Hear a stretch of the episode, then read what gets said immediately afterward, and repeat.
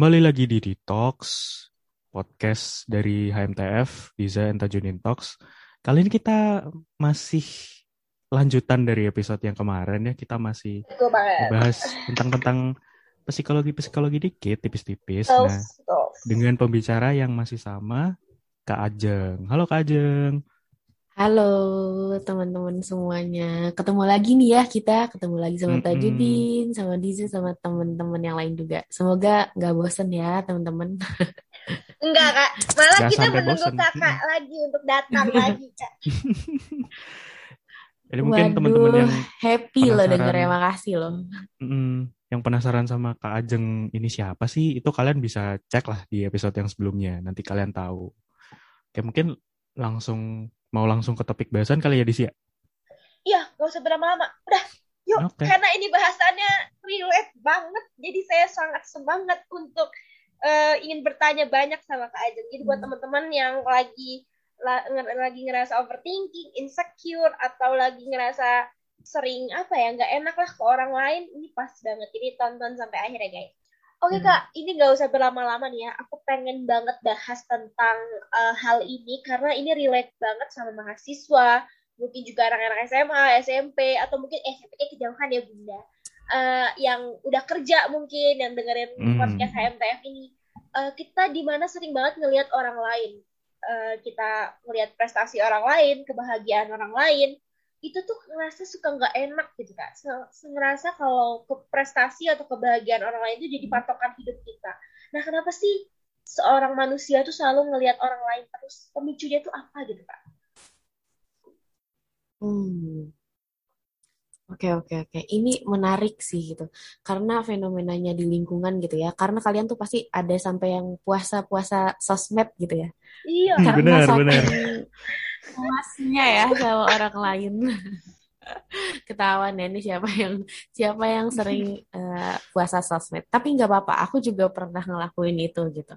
Nah, ini jadi hal yang menarik sih kalau untuk membandingkan diri kita dengan orang lain ya. Kayak, ya kenapa sih kita mesti ngebandingin diri kita dengan orang lain gitu.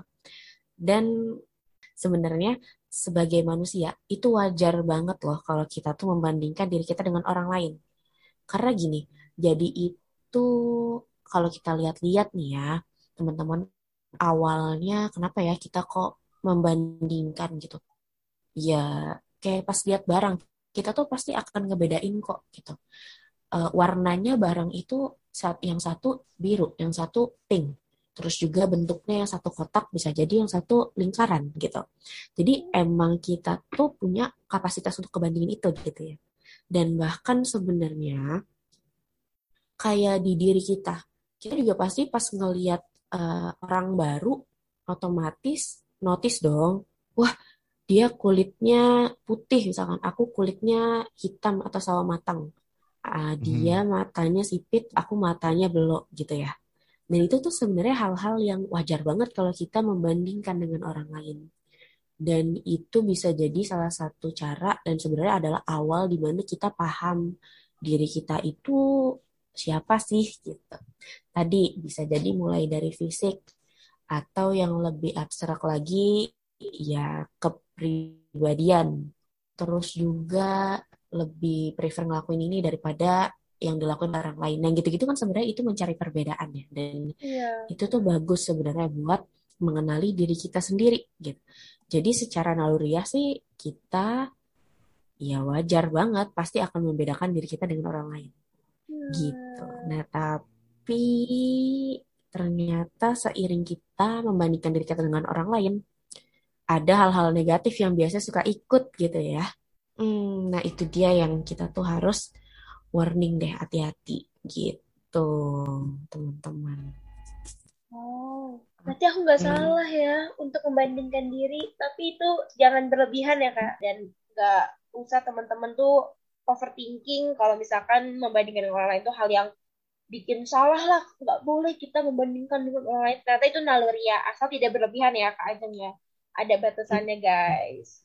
Betul banget. Oke. mungkin aku ada kepo sih Kak. Sebenarnya kalau kita ngelihat orang lain tuh ada istilahnya sendiri nggak sih Kak dari ilmu psikologi, atau emang itu namanya membandingkan dengan orang lain itu emang nggak ada istilah khususnya gitu Kak? Kalau aku gitu ya, setauku sih namanya nggak ada yang nama unik-unik kayak misalkan kayak ghosting gitu ya, atau misalkan people pleaser, misalkan sekarang lagi ramai banget tentang people pleaser. Enggak sih, kalau biasanya di psikologi itu ya social comparison paling dibilangnya gitu, membandingkan diri kita dengan orang lain gitu teman-teman. Itu sih paling istilahnya ya, kalau sampai saat ini yang aku tahu gitu. Nah mungkin mau nanya nih Kak, kenapa sih sebenarnya kan di antara orang yang banyak ya, kadang-kadang itu kita punya orang tertentu gitu, tiba-tiba kita ngebandinginnya sama orang tertentu tersebut gitu. Itu ada driving factor tertentu kah, atau kayak ya random aja sebenarnya kita untuk look up ke seseorang itu gitu? Nah ini itu, nah seru nih, kita kenapa ya kok membandingkan diri kita dengan dia, siapa sih dia gitu. Biasanya tuh kita tuh kalau mau ngebandingin diri kita, umumnya yang terjadi adalah kita akan membandingkan diri kita dengan orang-orang yang ada di dekat kita, yang dekat gitu hubungannya sama kita, kayak banyak kita temui di lingkungan sehari-hari, misalnya kayak anggota keluarga, terus juga teman, kolega, atau tetangga sebelah rumah gitu ya. Itu tuh biasanya kita ngebandingin yang dekat. Karena kayak kadang tuh orang, jarang aja sih aku dengar orang membandingkan dirinya misalkan dengan Steve Jobs misalkan kayak gitu. Kayak, jauh banget ya. Jauh banget. Iya kan? Iya, kayak jauh banget. Maksudnya mungkin sebenarnya si Steve Jobs kalau mau membandingkan pun itu jatuhnya di role model gitu ya, bukan buat ngebandingin diri kita dengan dia, sama beliau gitu. Jadi itu lebih ke orang-orang yang dekat, kayak temen yang kalian sehari-hari ketemu di sekolah, terus mungkin kan kalau kayak gitu lebih banyak gitu ya kesamaannya, kayak usianya sama nih, terus juga apa yang dijalanin sama, itu akan lebih kayak bawa-bawa perasaan gimana gitu. Nah terus juga sama anggota keluarga yang tiap hari kita ketemu gitu, atau kolega nih, rekan kerja, atau tetangga gitu sih gitu. Dan sebenarnya ini kadang tuh aku juga sering gitu ya, kenapa ya kita harus ngebandingin diri kita dengan orang lain gitu. Sebenarnya ada dua gitu, kalau mau kita lihat lagi ada dua fungsinya gitu. Tadi kalau yang kita awal tadi Diza juga udah bilang, berarti kita harus tahu ya batasannya. Betul, setuju gitu. Terus batasannya apa sih? Nah, kita lihat lagi juga teman-teman dari dampaknya ke kita setelah membandingkan itu. Gitu. Dampaknya ke kamu apa sih? Kalau aku gitu ya melihatnya ada dua dampak nih, positif atau negatif. Tadi kita ngebandinginnya ke orang-orang terdekat kita. Ya nggak apa-apa sih, boleh-boleh banget kebandingin. Oke. Tapi dampaknya apa sih buat kamu gitu. Dan biasanya tadi kita udah sempat ngobrol gitu ya, bahas ada kedekatan nih, terutama kayaknya sih sekarang kebanyakan itu orang-orang akan membandingkan diri dia dengan teman-temannya nggak sih, atau rekan kerja. Iya. Itu ada kedekatan dan apa ya, makin jelas gitu ngelihat perbedaannya, mudah banget lihat perbedaannya. Dan dibandingkannya juga, apa aja sih yang ngebandingin kita? Kenapa ya kita kok bisa sih ngebandingin dengan orang lain? Nah ternyata ada nih teman-teman, ada spesifikasinya. Sebenarnya umumnya kita biasanya ngebandingin diri kita dengan orang lain itu di apanya sih gitu? Yaitu ternyata pada sesuatu yang bernilai buat kita. Misalkan kayak bernilai itu tuh lebih ke kita tuh menilai itu tuh penting banget buat kita. Contoh nih, satu, penampilan. Atau yang kedua, ranking lah ya, gampang ranking kalau zaman sekolah. Kalau yang sekarang IPK, nilai di sekolah. Terus, ya kan? Terus juga kayak keberhasilan. Keberhasilan tuh dari mungkin pekerjaannya dia, atau kekayaannya dia, atau barang-barang yang dia miliki gitu. Atau dari hubungannya dia, hubungan itu lebih ke apa ya, ya mungkin dia punya pacar, kita enggak, gitu-gitu teman-teman. Nah, atau tujuan hidup gitu. Ini tadi yang sebenarnya jadi poin penting apa yang kita bandingin di orang lain. Misalkan contohnya tadi ya, penampilan nih. Ada orang yang sangat aware dengan penampilannya dia. Kayak pokoknya gimana pun caranya kalau gue keluar dari rumah harus keren gitu. Harus stylish banget, harus fashionable lah segala macam. Nah, secara nggak langsung unconscious saat dia datang ke kelas gitu, ke kampus gitu. Jadi yang dilihat sama dia, iya penampilan teman-temannya gitu kan. Karena kayak aduh gue udah totalitas banget nih. Milih baju ini udah dari tadi malam, prepare segala macam, warnanya harus matching dan segala macam. Ya yang mencolok, oke, datang. Ada nggak nih orang yang pakai baju lebih bagus dari gue gitu, kasarnya gitu. Karena itu tuh penting banget aspek penampilan buat dirinya dia gitu. Nah itu contoh satu. Terus yang kedua misalkan kalau yang tadi ya, ini kayaknya banyak juga nih teman-teman kuliah yang cemas nilai akademik gitu ya. Terus temannya dapat IPK berapa, nilai ujiannya berapa, sampai kalau yang iri yang emang ada sih pasti akan orang-orang julid gitu kayak paling dia dapetinnya kayak gini kayak gitu. Nah itu jadi nyamber ke segala macamnya gitu ya. Itu berarti dampaknya sebenarnya negatif ya, itu yang tadi dampak negatif gitu. Tapi yang kita lihat yang dibandingin apa sih gitu. Kalau buat teman-teman yang merasa nilai akademik itu adalah hal yang penting buat kalian gitu, bisa jadi contohnya gini gampangnya kayak misalkan nih Tajuddin itu high achiever gitu. Pokoknya pengen IPK-nya bagus, nilainya bagus, nggak ada yang boleh lebih kalah dari aku gitu. Pokoknya aku harus nilai bagus. Oke, jadi saat masuk kelas, ya itu yang kamu bandingkan diri kamu dengan orang lain itu dari situnya, dari siapa yang dapat IPK paling tinggi di kelas ini gitu. Padahal mah kalau misalnya kayak aku, padahal aku orangnya biasa aja. Yang paling penting buat aku tuh misalkan tadi yang penampilan. Ya udah ya bodo amat deh, mau Tajuddin IPK-nya paling bagus kayak sekampus, mau ada orang lain yang bisa IPK-nya lebih tinggi dari aku, yang nilai lebih banyak dari aku, yang jam belajarnya lebih banyak, yang segala macam lebih banyak, ya terserah dia. Pokoknya yang penting buat aku mah penampilannya dia, ya gitu-gitu aja gitu, kasarnya gitu. Atau misalkan nggak ada penampilan lebih bagus daripada penampilan aku. Itu ekstrimnya gitu ya gitu. Jadi gampangnya kita ngebandinginnya gitu. Jadi adalah hal-hal yang emang bernilai buat kita. Emang kita udah terbiasa ya dari dulu kalau sekolah tuh pasti yang orang tanya tuh kamu ranking berapa gitu kan, ngeselin sih sebenarnya itu ya.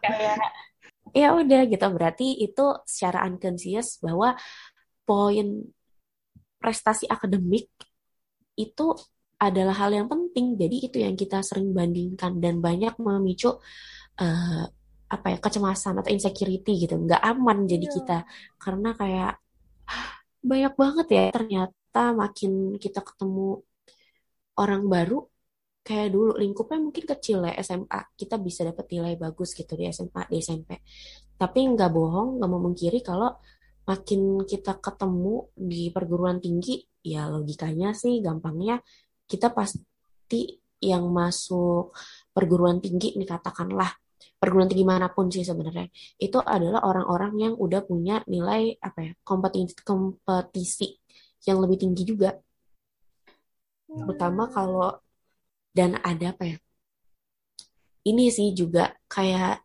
label sosial yang kalau masuk kuliah ini tuh biasanya anak-anaknya katakanlah deh yang masuk ITS tuh pinter-pinter gitu kan, kayak nggak semua orang bisa masuk ITS gitu ya. Jadi label itu juga, dan sebenarnya ya mungkin ada beberapa orang yang memang sangat pintar-pintar, ada beberapa lainnya yang merasa diri biasa aja gitu, itu wajar. Tapi kalau kita mau lihat lagi, kan lingkungannya makin luas tuh. Kamu makin ketemu ketemu orang-orang, teman-teman dari banyak daerah, dan mereka juga adalah orang-orang yang terbaik misalkan di sekolahnya gitu. Dan mau nggak mau pressure-nya akan semakin besar dong, kan kalian menghadapi kayak ternyata teman-teman banyak ya yang dapat nilainya lebih besar juga, atau yang besar-besar sama seperti aku gitu. Dan itu bisa jadi ancaman juga buat diri kita kalau kita menganggap bahwa nilai IPK yang value terus akademik adalah hal yang penting buat kita gitu. Dan termasuk juga kayak misalkan tadi penampilan, ya makin banyak ragam orang yang kita temui, makin luas, makin dari beragam daerah, tentunya juga akan makin banyak orang-orang yang unik-unik gitu, keunikannya. Jadi kayak bisa jadi banyak juga nih yang, oh my god, ternyata mereka style-nya oke-oke banget gitu. Nah itu bisa jadi insecurity juga gitu. Nah tinggal kalian tuh pilihnya bagian mana yang sangat bernilai buat kalian gitu. Jadi itu bisa jadi sumber pemicu kita buat membandingkan diri kita dengan orang lain di aspek itu gitu. Jadi sebenarnya kayak itu ya Kak ya, pemicunya itu nggak melulu dari dalam diri sendiri ya, kadang bisa dari sosial atau mungkin bahkan kayak keluarga juga bisa pengaruh nggak sih Kak, kayak misal kayak yang tadi ranking-ranking gitu ya? Betul, bisa jadi gitu. Dan lebih ke tadi ya, ada faktor sosial, lingkungan, terus akhirnya kita tuh memandang itu sebagai apa gitu kan. Mempengaruhi kita memandang sesuatu sebagai apa, dan itu juga yang akhirnya jadi value kita atau nilai di diri kita. Gitu. I see. Gitu, gimana nih? Tajuddin sama Diza nih suka membanding-bandingkan diri nggak nih? Bukan suka, Kak. Sering dan sampai puasa sosmed itu. Lebih relate ke sayanya itu. Jadi ini langsung kayak, oh alah. Tapi emang beneran relate nggak sih Dis? Kayak maksudnya awal-awal masuk kuliah tuh beneran kayak gitu loh. Maksudnya kita tuh kayak jadinya, aduh nih orang-orang banyak dari berbagai background tuh jatuhnya kadang malah bisa insecure. Kayak ternyata dia nilainya lebih bagus ya. Atau kadang kayak misal ternyata anak ini tuh lebih aktif, atau mungkin dia lebih rame di banyak kegiatan, atau bisa lebih outgoing orangnya. Kadang-kadang di masa kuliahnya tuh lebih beda gitu dari SMA. Jadi kayak lebih kayak langsung kaget aja gitu, shock gitu kalau masuk kuliahan tuh emang. Bener banget. Makanya waktu itu juga kalau misalkan ngelihat apalagi anak kuliahan kan udah mulai main LinkedIn ya. Mungkin SMA kita belum terlalu tahu LinkedIn. Pas ngeliat LinkedIn tuh rasanya tuh kayak, ya Allah, orang udah achieve A, achieve B, achieve C, kita kayak masih gini-gini aja, kayak kok kenapa bisa mereka kayak gitu, padahal kita sama-sama makan nasi gitu, apa yang bisa membedakan gitu. Sampai saking udah desperate itu, sampai mikirnya udah serendah itu, padahal ya setiap orang kan punya caranya masing-masing ya untuk mencapai kesuksesannya. Aduh ya ampun. Gak ada yang, kalau yang ini durasinya kayaknya bisa lebih dipercepat nih, aku gak kuat. Bahasan ini terlalu sensitif ya, Wak ya. Sensitif. Terlalu relate memang. Nah, sebenarnya kalau misal tadi itu kan kita emang naturalnya emang nalurinya emang look up ke orang, dan ada pengaruh negatif, ada pengaruh positif. Nah, sebenarnya gimana sih Kak kayak batasan yang baik dalam look up seseorang gitu, atau ngebandingin diri sendiri sama orang lain dan bakal bawa benefit positif gitu. Kayak cara berpikirnya tuh harus gimana sih? Nah, ini juga yang menarik sebenarnya tuh ya. Kalau kita ngomongin dampak positif dan negatif dari membandingkan diri kita dengan orang lain gitu ya. Itu justru sebenarnya aku tertarik juga bertanya gitu ya. Dan aku juga kadang bertanya juga ya pada diriku sendiri kalau lagi hilaf-hilaf membandingkan gitu. Kayak apa sih yang mau didapetin dari membandingkan diri kita dengan orang lain gitu. Tadi kan kita bilang ya ada dampak positif sama negatif gitu. Sebenarnya dampak positif tuh yang kayak gimana ya gitu. Misalkan aku lihat LinkedIn-nya Diza atau Tajuddin gitu ya, kayak wah ya ampun, dia aktif banget nih organisasinya katakanlah, terus kayak aktif banget ya bikin podcast dan yang lain-lainnya gitu. Terus kayak iya, aktif banget nih kan, bikin acara yang bermanfaat juga buat orang lain gitu. Nah, poin itu tuh kayak akhirnya menginsight aku gitu buat, oke, Tajuddin sama Diza aja bisa loh dia membuat sesuatu yang bermanfaat buat orang lain. Aku juga sebagai manusia tuh harusnya bisa nih. Tadi kata Diza bilang, kan kita sama-sama makan nasi ya gitu. Dan kayaknya juga kita dan juga kayaknya aku nemu nih bahwa kayaknya belum banyak deh orang dari psikologi yang ngebahas tentang ini di sosial media. Aku coba gitu. Nah, itu kan berarti dampaknya ke kita lebih justru malah memicu aku menjadi lebih baik gitu ya dari yang sebelumnya, dari yang cuek-cuek aja belum menghasilkan sesuatu, belum mencoba memendayakan diriku, jadi punya sesuatu gitu. Ikutan bikin podcast kayak Diza sama Tajuddin gitu. Mengaplikasikan ilmu-ilmu juga dan berbagi. Nah, itu adalah contoh dampak positifnya. Nah, terus juga dampak negatifnya itu bisa jadi gini. Misalkan aku ngebandinginkan tadi, ya ampun dia punya ini, punya itu, aktif banget, bikin segala macam. Aduh, aku nggak bikin itu lagi, gimana ya gitu. Payah banget ya, aku kok orangnya gini ya. Udah punya fasilitas juga, tapi kok nggak bikin sesuatu juga kayak mereka. Tapi kayak kalau aku mau bikin, aku nggak bisa deh.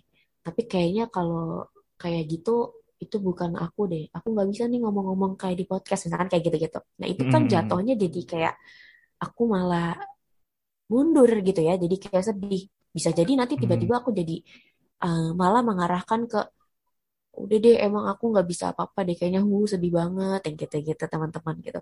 Itu dampaknya jatuhnya ke arah yang negatif. Salah satu contohnya gitu. Nah, tapi sebenarnya kenapa ya kok bisa ada dampak yang berbeda di beda orang juga gitu ya? Apa sih yang mempengaruhi? Sama-sama ngebandingin, tapi kok dampaknya beda ya? Gitu kan?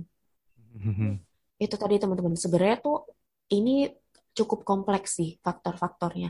Jadi kalau membandingkan diri dengan orang lain itu tuh hanya salah satu perilaku dan salah satu cara. Dampaknya ke bawah ke kita itu gimana, itu adalah hasil dari udah pemikiran kita lah, udah campuran-campuran sama kecenderungan kita bersikap. Mungkin kalau yang udah punya kepribadian itu campuran sama kepribadiannya dia gitu.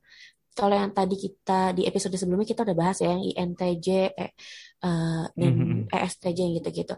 Nah itu bisa jadi. Jadi kan kalau tadi bahasa introvert sama extrovert doang yang lebih banyak dibahas, kan sebenarnya yang STJ-nya sisanya itu atau NTP dan yang lain-lainnya itu kan kepribadian, salah satu bagian kepribadian juga ya, yang dimana kita itu melihat sesuatu tuh kayak gimana sih, memandang sesuatu tuh gimana, persepsiin sesuatu, dari seberapa besar kita melibatkan perasaan kita untuk melihat sesuatu, untuk mengambil keputusan, atau melibatkannya logikanya juga seberapa besar, nah gitu-gitu. Jadi dampak dari kita ngebandingin diri kita dengan orang lain itu hasil dari pemikiran kita yang sebanyak itu dan berbagai macam faktor gitu.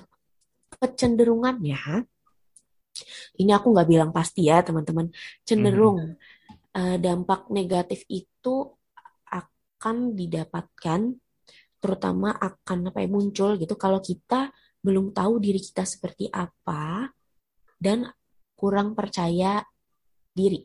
Kayak self esteem, mungkin teman-teman udah sering dengar self esteem gitu ya. Itu self esteemnya cenderung rendah. Jadi kita tuh belum percaya loh dengan kemampuan diri kita sendiri. Kayak tadi jatuhnya jadi malah menyalahkan diri kita. Kenapa sih kita nggak bisa kayak gitu? Kenapa sih kita tuh padahal sama loh, sekolah di tempat yang sama. Tapi kenapa ya kita nggak bisa kayak gitu? Malah jelek-jeleknya nih ya, ada yang ngebandingin. Ya gue tuh emang orangnya bodoh banget sih, nggak bisa kayak gitu kayak orang lain. Atau misalkan kayak tadi, simply kayak ya udahlah, toh juga emang karena nilainya dia lebih gede deh dari gue gitu. Kayak emang gue orangnya bodoh banget deh, yang gitu-gitu teman-teman gitu. Jadi mungkin itu kayak ada juga loh faktor dari kita tuh belum kenal sama diri kita siapa. Dan tadi kita nggak belum percaya diri, belum mau mengakui kayak kalau diri kita tuh bisa juga loh. Padahal kan kita juga sering dengar ya gitu, tiap orang tuh punya kelebihannya masing-masing loh, keunikannya masing-masing loh gitu. Menariknya nih. Aku kalau mau boleh cerita dikit gitu, mungkin ini agak lari dikit ya dari bandingkan diri kita dengan orang lain gitu. Tapi aku pernah sharing tentang hal ini gitu. Karena kan yang banyak dibandingkan dengan orang lain tuh ini ya, akademik ya biasanya. Terus juga orang tuh akan ngelihat akademik itu hitam dan putihnya tuh kayak kalau nilainya gede itu dia pasti pintar, kalau nilainya kecil itu pasti dia bodoh. Itu aku kayak agak sedih sih kalau kita lihat diri kita hanya dari dua hal itu gitu. Meskipun iya, aku dulu mungkin ada masanya aku mengalami itu juga ya teman-teman gitu. Tapi setelah aku tersadar kayak, wah sedih banget sih kenapa dulu gue terjebak dalam hal itu terlalu lama atau misalkan menghabiskan waktu untuk mikirin itu gitu. Karena aku waktu itu pernah sharing juga sama teman-teman SMA gitu. Tentang nggak semua orang yang nilainya tinggi itu pinter langsung, atau yang nilainya rendah itu bodoh langsung. Masih banyak banget faktor-faktor yang mempengaruhi kita loh buat dapetin nilai itu. Mau sepinter apapun, kalau kamu malas ngerjain tugas di kampus, ngerjain tugas nggak bener, ya nilainya akan tetap jelek nggak sih? Tapi bener. Kamu padahal pinter, kamu dijelasin dosen ngerti, berpikir kritis, tapi nggak melakukan hal-hal lain, keterampilan-keterampilan lain yang dibutuhkan gitu buat menunjang keberhasilan itu, ya sama aja nilai kamu bakal jelek gitu. Atau sebaliknya, teman-teman mungkin kalau nanti ya kalau kuliah tuh kan akan lebih banyak gitu ya, lebih luas berpandangannya, lebih banyak ketemu orang. Kayak ada beberapa orang yang dia aktif organisasi, pinter di kelas, IPK-nya bagus gitu. Ada, emang ada. Dan itu emang ngeselin ya, kayak kok gak ada kurangnya sih gitu di belakang gitu. Ya kan? Tapi ada juga teman-teman gitu. Ya kita gak bisa lihat satu hal juga. Kita harus ngelihat gitu. Oke, nilainya dia bagus. Gak semata-mata karena nilainya dia bagus, dia jadi berhasil juga organisasinya. Enggak. Di balik itu ada skill juga yang dia punya, apa? Membagi waktu dengan baik, atau misalkan bekerja di bawah tekanan. Itu yang mereka punya, akhirnya mereka bisa survive tuh di semuanya gitu. Tapi ada juga kok orang yang organisasinya bagus banget, tapi emang IPK-nya bisa dibilang ya cukup gitu. Bisa lah gitu buat ngelamar kerja, oke, buat hasilnya nggak terlalu dia fokuskan. Nah itu tadi, berarti emang orang itu nggak fokus sama nilai akademik, tapi dia akan lebih fokus mengembangkan dirinya dengan organisasi. Terus apakah itu salah dan apakah dia lebih rendah gitu dibanding sama orang-orang yang IPK-nya tinggi? Menurutku nggak juga gitu. Jadi kayak ada juga orang memilih buat fokus terhadap sesuatu sampai dia expert di situ. Itu nggak ada salahnya gitu. Dan tadi yang aku sharing sama teman-teman di SMA ini kayak waktu pun aku bilang kalian nggak bisa menentukan orang itu ngambil kalian itu pinter kalau nilainya tinggi dan bodoh kalau nilainya rendah. Itu gitu nggak bisa. Dan mereka tuh kayak aku lihat dari ekspresinya mereka, dari tanggapannya mereka tuh kayak kaget banget gitu loh, kayak demi apa sih gitu. Ternyata kayak gitu ya sebenarnya, karena mereka jujur mereka tuh membandingkannya gitu juga gitu teman-teman. Selama ini orang yang pintar yang akhirnya bikin mereka lebih banyak diam di kelas, nggak aktif bertanya, mereka malu gitu adalah yaitu tadi kecemasan mereka dibandingkan sama teman-teman yang nilainya bagus gitu. Ya udah, cuman karena mereka jiper gitu ya katakanlah, dengan itu jadi mereka yang anggapnya diri mereka bodoh. Kayak ya udah deh, kayaknya gue bodoh deh soalnya udah nilainya jelek, terus juga nggak banyak nanya di kelas gitu, padahal belum tentu gitu. Jadi itu tuh kayak bisa dua hal yang tektok dan mempengaruhi gitu loh teman-teman keberdayaan kalian gitu. Kalian nganggap diri kalian bodoh, ya udah jadinya kalian membatasi diri kalian buat mencoba banyak hal baru, dan justru malah lebih takut aduh nanti gue kalau nilainya dapat lebih kecil dari dia gimana ya. Terus kayak aduh kayak gue ngerasa gak pantas deh karena gue nilainya kecil, jadi gak pantas buat ngomong banyak deh di kelas, gak pantas buat kayak terlalu banyak melakukan hal-hal yang apalah gitu-gitu. Itu kan banyak ya kadang overthinking terjadi gitu, padahal gak di situ kok teman-teman. Membandingkan pintar dan bodoh atau kita pantas atau enggak, itu sebenarnya diri kalian kok yang bikin rule itu gitu. Pada kenyataannya enggak. Pada kenyataan kita harus melihat banyak hal untuk benar-benar memutuskan apakah kalian memang bodoh kah, katakanlah kasarnya bodoh atau pintar gitu, nggak di situ. Makanya kadang orang kalau dapet lingkungan yang tepat, kan kita juga sering bilang ya, lingkungan yang tepat itu yang kayak gimana, bla bla bla, banyak banget dimana kita didorong buat menemukan ya udah lingkungan yang tepat buat kita. Dan betul, memang saat kita nemuin lingkungan yang tepat, kita bakal bisa lebih lebih bisa optimal lah di situ, bisa nunjukin siapa kita gitu. Nah tapi terus kalau misalnya kita nggak, rezekinya kita ya nggak dapat lingkungan yang tepat gimana gitu. Nah itu tadi sebenarnya persepsi yang kayak gitu tuh yang dibentuk oleh diri kita dan akhirnya membatasi diri kita tuh buat bergerak gitu ke arah sana. Nah nyambungnya tadi kemana ya, ke arah yang dampaknya negatif. Nah itu teman-teman dari kita bisa lihat gitu, selama ini kita lihat lagi yuk gitu. Kita melihat diri kita tuh seperti apa sih, kita menjadikan diri kita sendiri tuh orang yang seperti apa sih, mempersepsikan diri kita gitu. Apakah kita selalu mempersepsikan diri kita sebagai orang yang gak berdaya, yang gagal?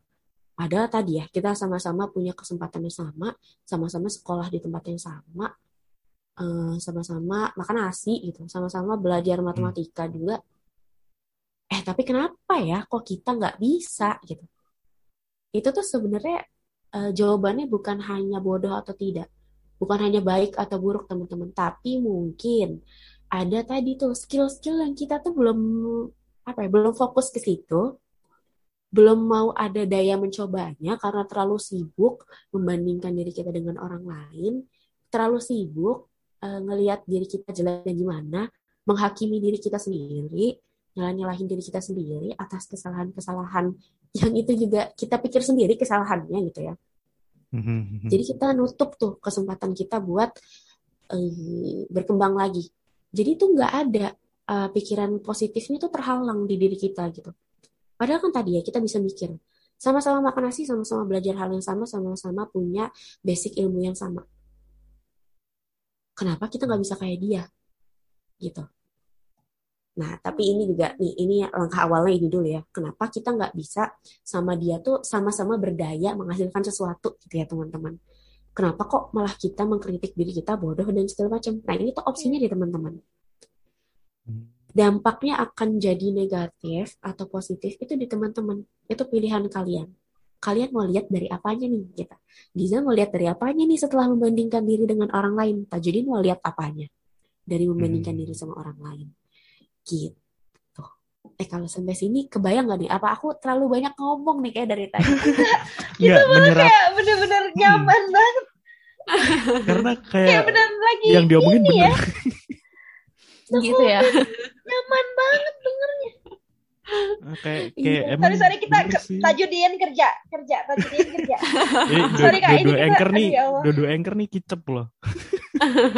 Sorry kita kehabisan kata-kata, teman-teman. Sorry buat kita enggak kerja. Aduh ya Allah. Oke, Bang.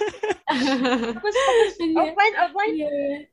Oke. Tapi emang enggak apa kalau misalnya emang kayak kalau kalian paham gitu. Bener-bener apa ya? Maksudnya kayak bener sih kadang lebih apa ya, kita itu lebih suka bukan ngejudge sih, lebih suka ngebandingin dan gak memahami faktor apa sih yang sebenarnya melatar belakangi itu. Cuma bener-bener kayak dia kok pinter sih kayak gitu doang, gak ada kebayang kayak mungkin dia ada ini. Jadi jatuhnya mungkin kenapa itu ya jadinya negatif gitu ya. Iya gitu.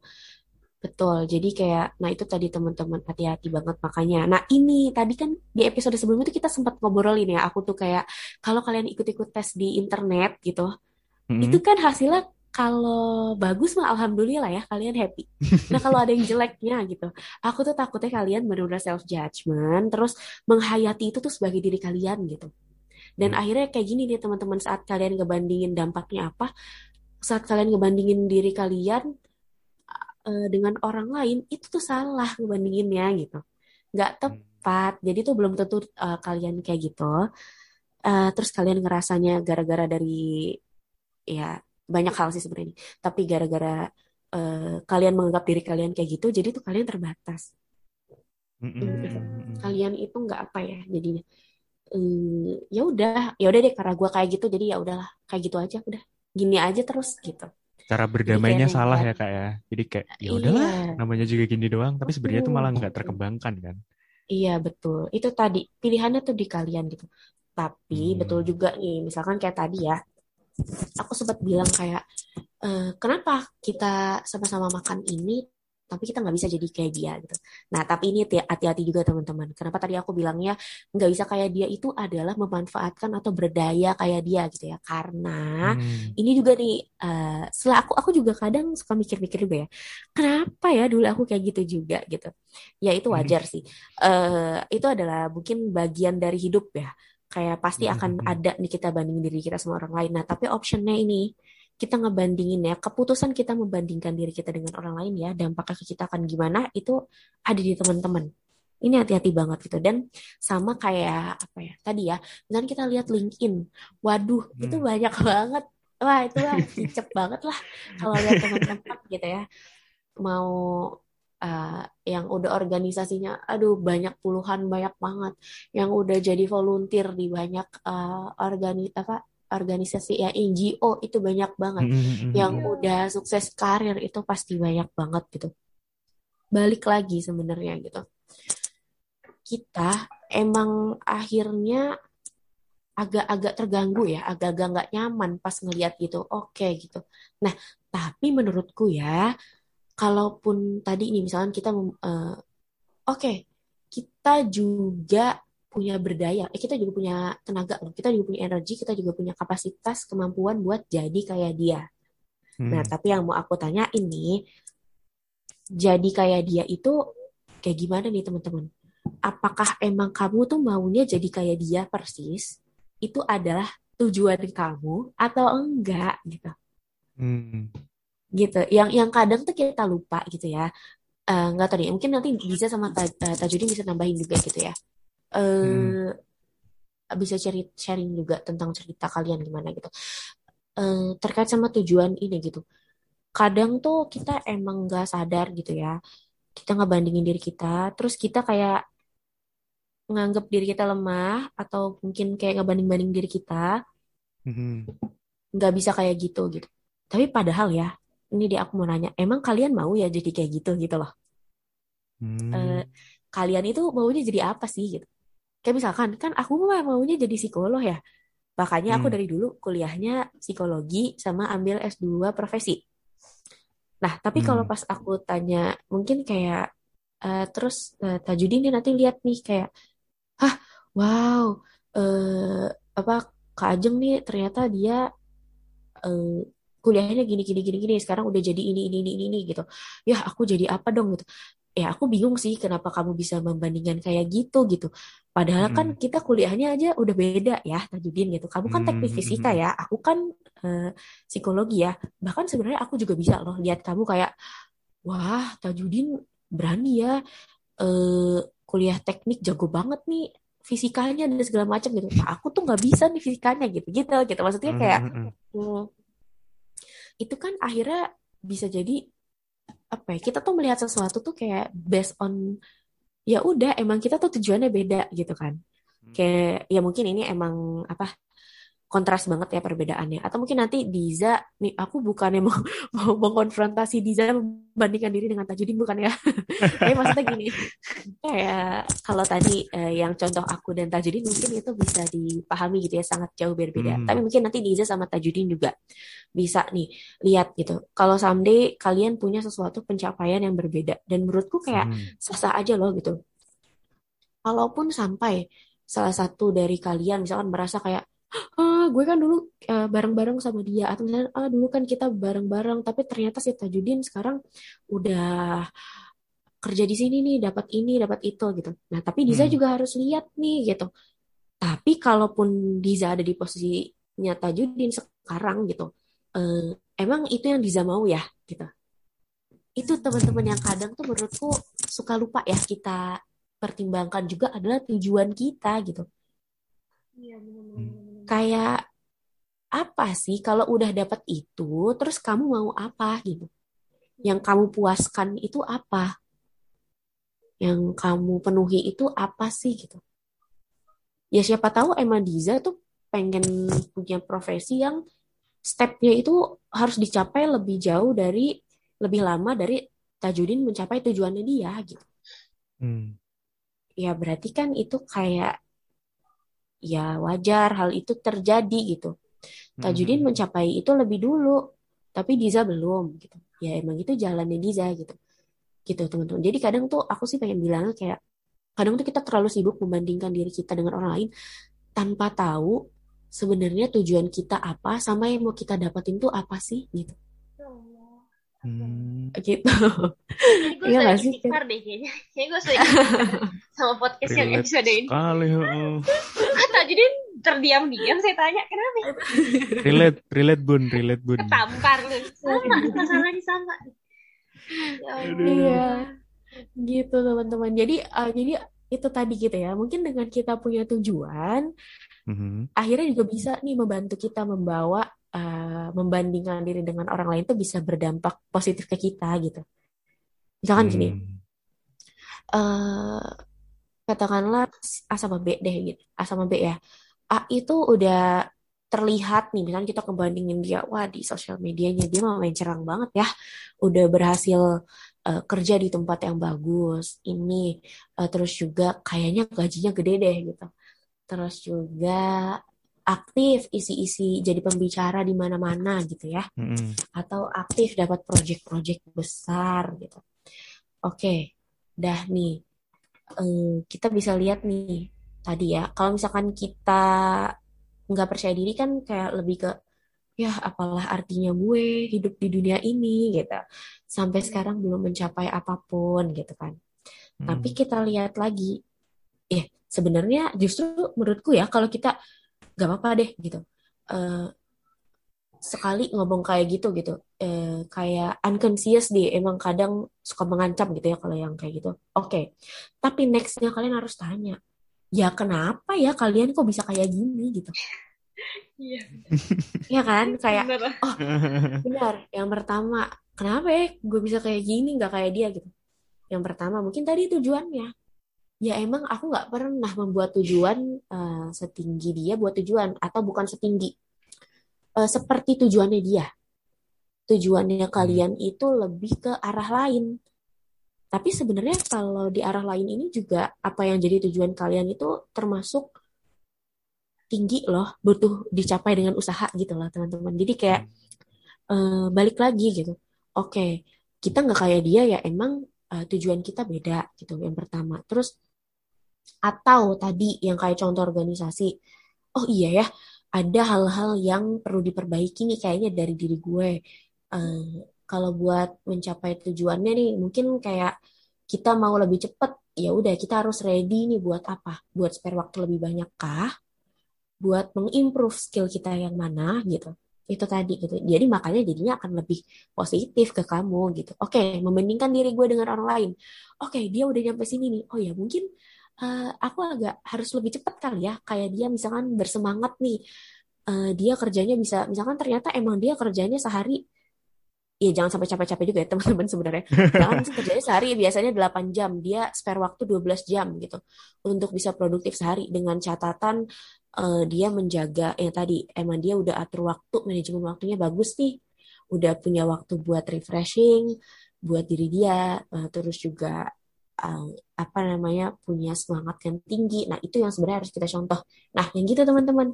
Itu tuh tergantung kalian mau ngambil itunya, atau mau ngambil yang julidnya nih, yang menyalahkan diri sendiri akhirnya gitu.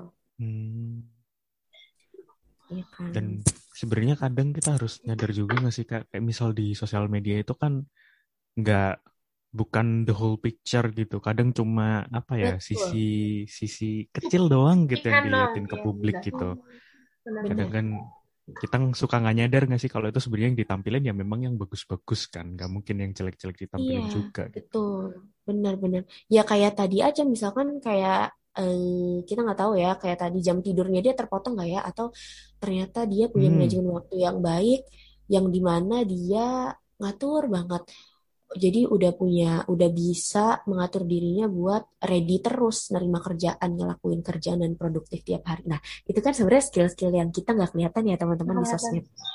Ya, iya kalian juga pasti sering deh pernah nggak sih lihat gambar gitu ya, ada anak di podium yang juara satu gitu, dia naik kayak kalau misalnya itu loh, kayak podium-podium di tangga-tangga yang kalau lomba ini tuh apa, bulu tangkis yang kita sering lihat mah, itu kan kayak ada undakannya ya, juara satu itu yang paling tinggi kan, yang juara dua, juara tiga. Nah terus di gambar itu tuh di garis bawah gitu ceritanya, terus di bawahnya tuh ada skill-skill, effort-effort yang dia lakuin.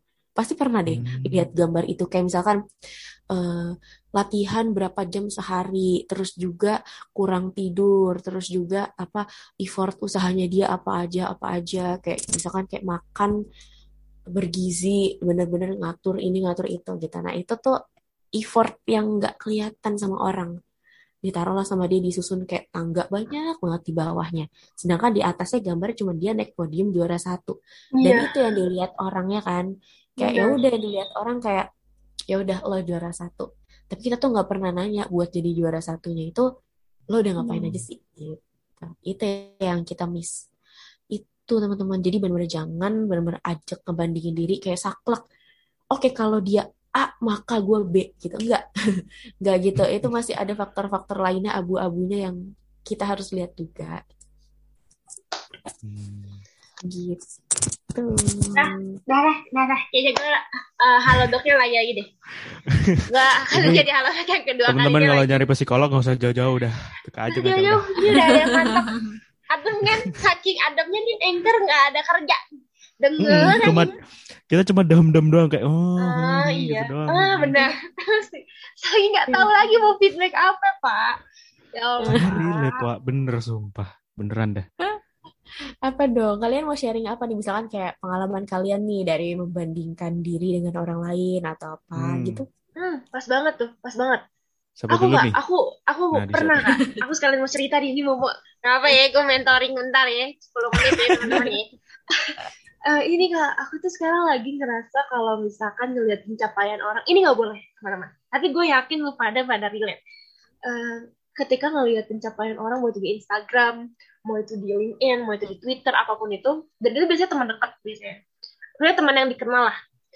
Misalkan dia pencapaiannya A gitu, terus gue langsung mikir, ih kok orang udah ambis lagi sih gitu, kok orang udah produktif lagi sih, sabar gitu, woi tenang gitu, ini masih proses liburan, kenapa harus di up di sosmed yang ngebuat orang-orang kayak aku tuh sabar dulu gitu. Jadinya aku jadi tekan diri aku, nge-pressure diri aku, jadinya berarti gue harus produktif juga nih, gue gak boleh kalah, tapi jadinya capek sendiri, jadinya kayak aku jadi maksain diri ya, pengen buktiin ke semua orang, padahal semua orang aja tuh nggak pernah minta gitu, karena akunya aja ngerasa kayak itu insecure, kayak nggak mau rebahan doang, pengen ngelakuin sesuatu gitu. Gitu sih Kak. Dih, kok kakak ketawa sih? Aku kayak ngerasa bener nggak, karena aku kayak ini bener, ini banyak banget loh kejadian Diza kayak tadi ya gitu, sering banget datang kayak aku ngerasa aku nggak seproduktif orang lain gitu. Iya. Terus aku kayak mau produktif kayak gimana emangnya gitu kan. Jadi gini sih teman-teman, sebenarnya ini juga nih, aku juga karena banyak sih kalian nggak sendiri gitu. Bahkan kadang aku pun kalau lagi ada kondisi-kondisi di mana pasti kita terlalu emosional ya teman-teman. Jadi kayak bisa aja kita kemakan sama kayak, loh kok orang lain gini sih, kok gue enggak gitu. Nah tapi lihat lagi nih, gini sama yang tadi tujuannya. Nah sebenarnya yang aku tanya gitu ya, kadang produktif yang kamu maksud itu yang kayak gimana ya gitu. Karena gini, sesuatu itu kan dikatakan kita produktif itu saat kita melakukan sesuatu. Kalau aku sih mikirnya gampangnya gini, saat kita melakukan sesuatu dan itu membawa dampak buat kita dan searah dengan tujuan kita. Kalau aku bilangnya gitu, misalkan gini, aku minggu ini mau apa ya, misalkan liburan gitu ya. Aku minggu ini mau, ya udah deh sambil liburan, lagi COVID gini kita juga nggak tahu ya mau ngapain. Mau baca novel deh, tapi mau novelnya yang pengembangan diri. Oke, itu tujuannya, checklist itu tujuannya. Oke, tetapkan ya tujuan itu gitu. Lalu kita baca buku kan. baca. Abis itu ya kadang istirahat, ya pasti dong. Terus kadang melakukan kegiatan-kegiatan lainnya yang mungkin sebenarnya bisa juga menambah skill kita. Misalnya kegiatan lainnya apa ya? Kayak ikut kelas healing segala macem, healing apa ya, healing emosi, kayak cara-cara buat meredakan emosi negatif yang gitu-gitu. Nah, tapi kita lihat lagi, itu bisa jadi aku bilangnya, ya kamu produktif gak ya gitu. Karena sebenarnya misalkan karena kamu juga banyak ikut webinar yang lainnya, kamu jadi gak selesai nih di tujuan kamu awal, baca buku pengembangan diri gitu. Nah itu jadi kayak sebenarnya produktif apa sih yang kalian maksud gitu. Karena aku tuh takutnya kayak ya udah aja gitu Kak, berkegiatan aja, melakukan sesuatu. Oke. Tapi kita harus lihat juga dampak sesuatu itu ke kalian kayak gimana. Apakah itu sejalan? Sekarang gini, misalkan Diza pengennya tadi baca buku pengembangan diri. Terus Tajuddin ikut apa ya? Enggak, Tajuddin mau webinar aja nih. Webinar, misalkan Tajuddin pengen improving pengetahuannya dia tentang teknik fisika. Jadinya Tajuddin ikutnya lebih banyak kelas-kelas yang ke arah sana gitu kan. Nah sedangkan kan Diza sebenarnya pengennya minggu ini mengimprove apa ya, tentang tadi ya pengembangan diri kamu, tentang diri kamu kayak lebih mengetahui diri dan segala macam. Nah ini kan pasti kegiatan yang dilakuinnya beda kan. Nah terus Diza lihat nih Tajuddin, terus panik deh. Tajuddin kok dia ini sih apa namanya ikut-ikut webinar gini sih gitu. Dia jadi tambah tahu dong, dia jadi ini dong, dia jadi itu dong, kok dia produktif banget ya, sedangkan aku nggak ikut-ikut kelas itu, aku nggak produktif.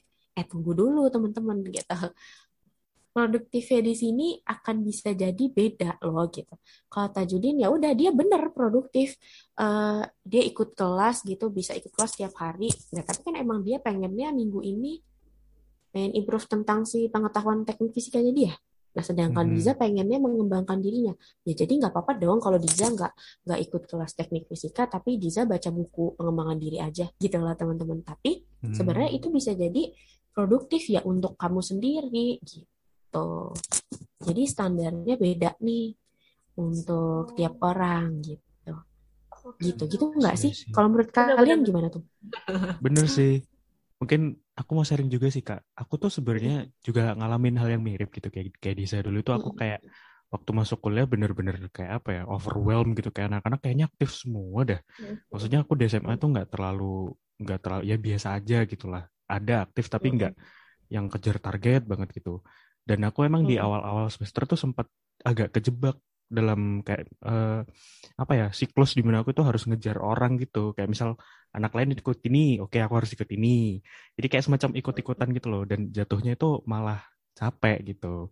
Dan ketika aku udah mulai nyadar kayak tapi ngapain ya kayak ikut-ikutan ya, terus aku lebih berdamai dengan diri sendiri kayak ya udahlah, nemuin apa namanya, nemuin pace-nya sendiri-sendiri aja, gak usah terlalu ngikut-ngikut banget.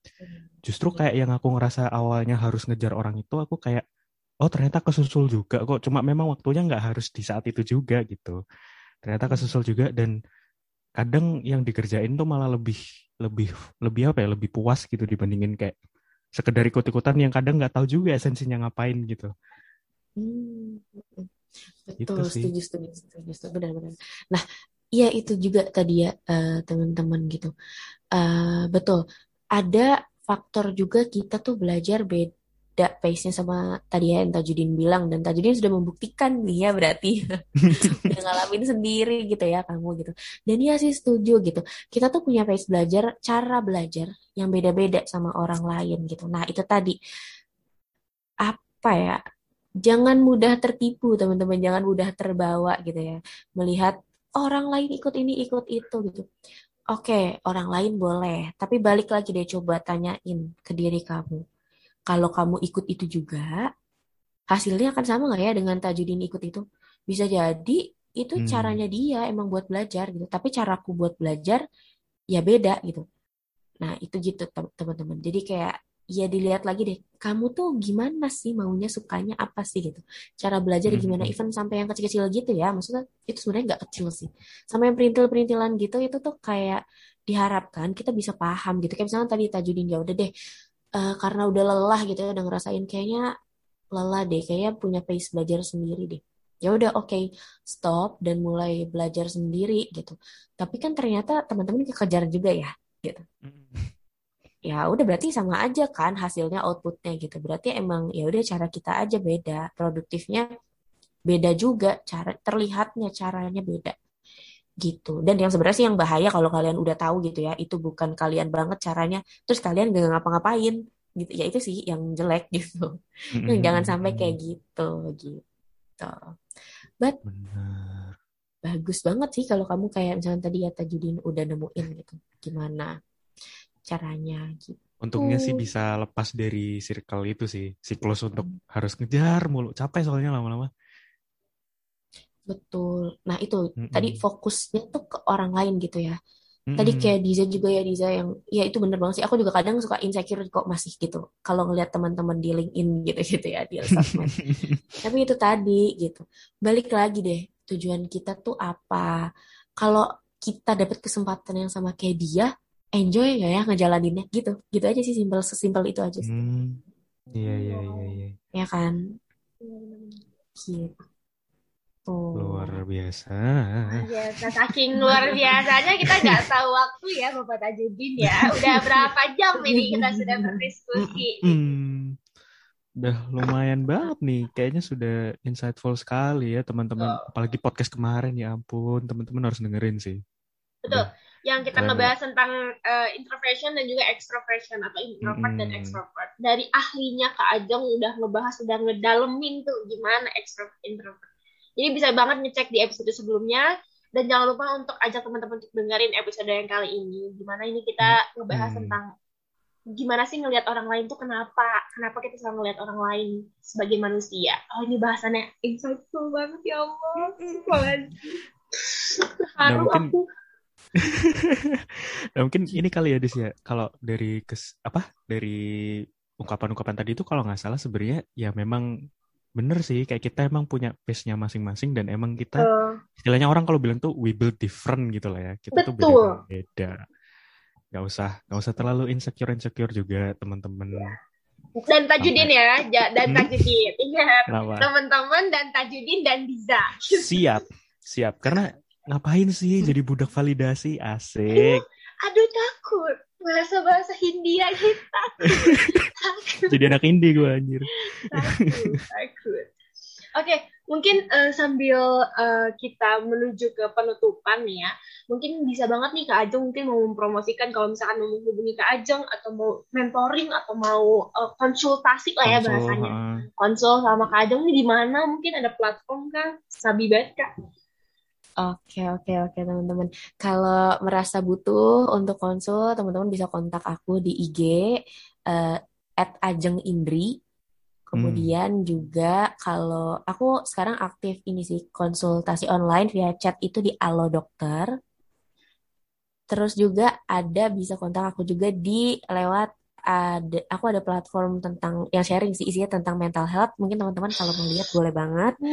Namanya Psikologi di sini, IG-nya @psikologi_dot_di. Kalian bisa tuh lihat-lihat di situ juga. Nah, aku bisa ditemui di 3 tempat itu. Yeay. OTW Kak. #OTW. #OTW. Oke. Semoga sharingnya bermanfaat ya buat teman-teman semua. Ya Allah, amin, pasti bermanfaat lah teman-teman. Nah, aku record buat diri aku sendiri Kak. Tenang Kak. Sangat insightful.